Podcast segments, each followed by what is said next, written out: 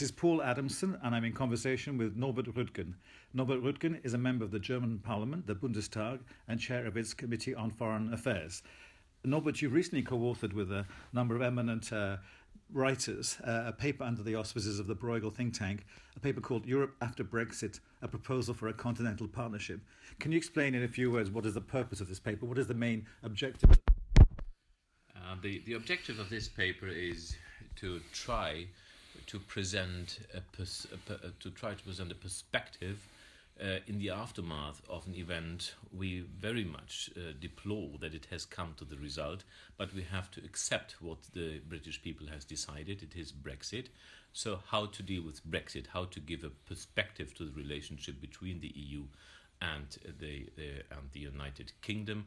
We propose to develop a continental partnership uh, which is seen as a third circle around the core, which is the Eurozone, then the EU, and then the third circle is a continental partnership, uh, which would not mean uh, that uh, the, third, uh, the members of the third circle uh, uh, share sovereignty. It would not be supranational, but it would uh, consist of the coordination of different political areas, like the economic freedoms, the freedom of goods, services, and capital, not including the, the free movement of workers. It would include cooperation on security and foreign policy.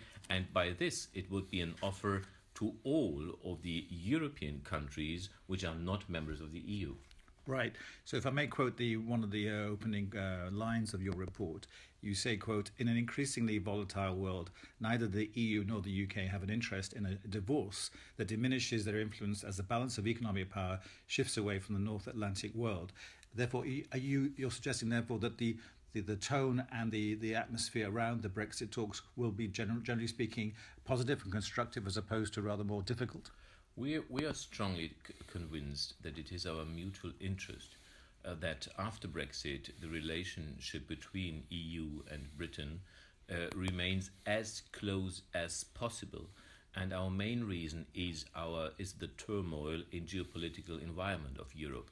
We are a shrinking number. Our values of democracy and rule of law is not the majority, is not shared by the majority of countries. So, in order to to preserve our way of living. I think we have to stay close together and for this we have to find a new formula. Right. So a new formula suggests that we're not trying to get a sort of off the shelf model. And i think our, the new prime minister of britain theresa may has said we're not interested in a canadian style agreement a swiss style agreement a norway or ea style agreement uh, therefore a tailor-made arrangement. Is that what you're saying the continental partnership is? It's a tailor-made relationship that suits the uk we think so. Uh, we think that uh, the existing models don't fit to the third biggest economy of Europe, uh, don't fit to a, a, a, big influential country, which is one of the two uh, European members of the Secu UN Security Council. So we have to invent something new which fits for that. And we think that a continental partnership uh, would fit uh, the relationship uh, with the United Kingdom and additionally could be an attractive offer also for Norway, for Switzerland, and in a further perspective, perhaps also for Turkey or Ukraine. All right. But you are suggesting, in order to have access to the single market, for example, um, you will still, the UK will still have to make contributions to the European budget for, uh, as one, one condition. Yeah, I think uh, the, the trade off is that uh, the UK remains uh, to join a membership in the single market with regard to goods, services, and capital. They could join these freedoms, but of course, they would have to pay a price. Finally, eventually, they would not be uh, uh, among those who set the rules for the for the market. They have to accept the rules. We propose a kind of consultation between the EU uh, and uh, the United Kingdoms. We propose the establishment of a Continental Partnership Council where draft legislation is deliberated, is discussed, but eventually decided among the 27 by the EU.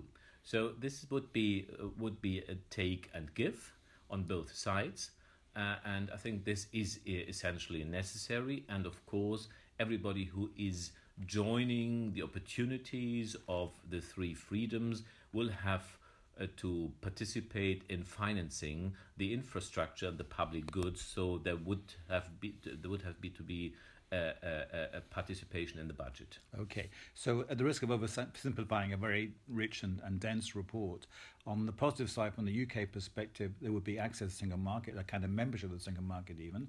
Uh, point one and point two, uh, an, an, acknowledgement by EU27 that uh, free movement of people would be uh, adapted for the UK concerns. Mm-hmm. On the negative side of the of the equation, maybe other than uh, there would be the contribution to the budget and, and no real final influence on the regulation. Is that a fair? It's exactly it's exactly the equation we we propose, and we think it to be a fair equation. Right.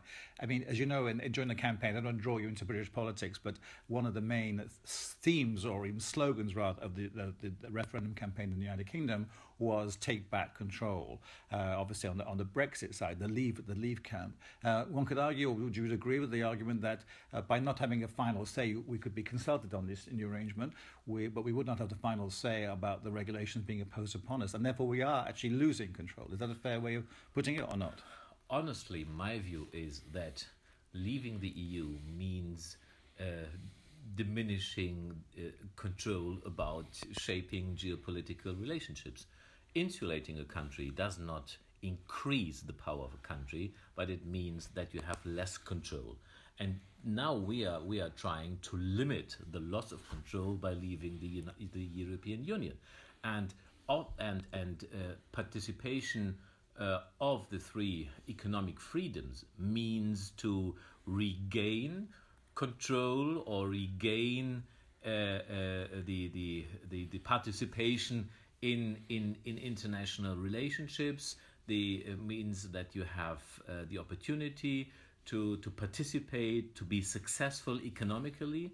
Uh, but of course, when you decide to leave a community, then you can't claim uh, uh, to, to set the rules of a community you just have left. Okay. One final question then to, to look ahead uh, in, in terms of your your desires for the impact of this paper. I mean, it, I said at the beginning this is under the auspices of the Bruegel think tank. But I would argue also, without being too sycophantic, Lord, but that it's not just another think tank report. Your, although your fellow authors are very eminent academic stroke think tank uh, luminaries, you are also a politician and also a very senior politician. And then, by without overstating that, the implication is that, that at the highest political level, certainly in Germany, maybe other uh, member state capitals, this, this report might have uh, substantial support. Is that a fair uh, comment? All, all no, all of, all of us have written uh, this paper in our personal capacity. Okay. We are not representing an institution, uh, not to mention a country. Uh, perhaps it's only the way that uh, uh, coming from very different professional backgrounds, and to speak of me as a politician, it may show that there is an interest, a relatively broad interest, to, to seek for a model uh, which will uh, make possible that uh, Britain and the EU will stay as close as possible. And uh, I, I can't claim anybody for that, but my, my assessment is that there is a broad wish, even in particularly in Germany, to, to achieve this goal. So maybe a final final question, and in thirty seconds. Um, have, are you? What has been the reaction so far? The report came out just over two weeks ago, but in broad terms, uh, what has been the reaction, and are you pleased with that reaction? Of course, uh, countries uh, who are uh, uh who will uh, participate in negotiation, they can't, for technical reasons, not uh, f- from the start of a negotiation say this could be the outcome. So right. you have to you have to negotiate, you have to assume tactical positions, and so if if there is no explicit re- rejection of our proposal, this is the best you can achieve with regard to public comments and so we we are very satisfied with these with uh, uh, with, with, the with the, uh, uh, the reaction reactions uh, to our paper. There were only two explicit uh, rejections of our paper by the presidents of the European Commission and the European Parliament. I think they they felt disturbed that there are some think tankers, professors, and politic politicians who who uh, who who who claim to have uh, to have a to be vocal on a public issue. Perhaps they prefer it to deal with it uh, on, a, on, a, on a technical, technocratical basis. But I think this is an illusion. It is a public issue, and we have to, to debate it publicly. Norbert Röttgen, thank you very much for your time. Thank you so much.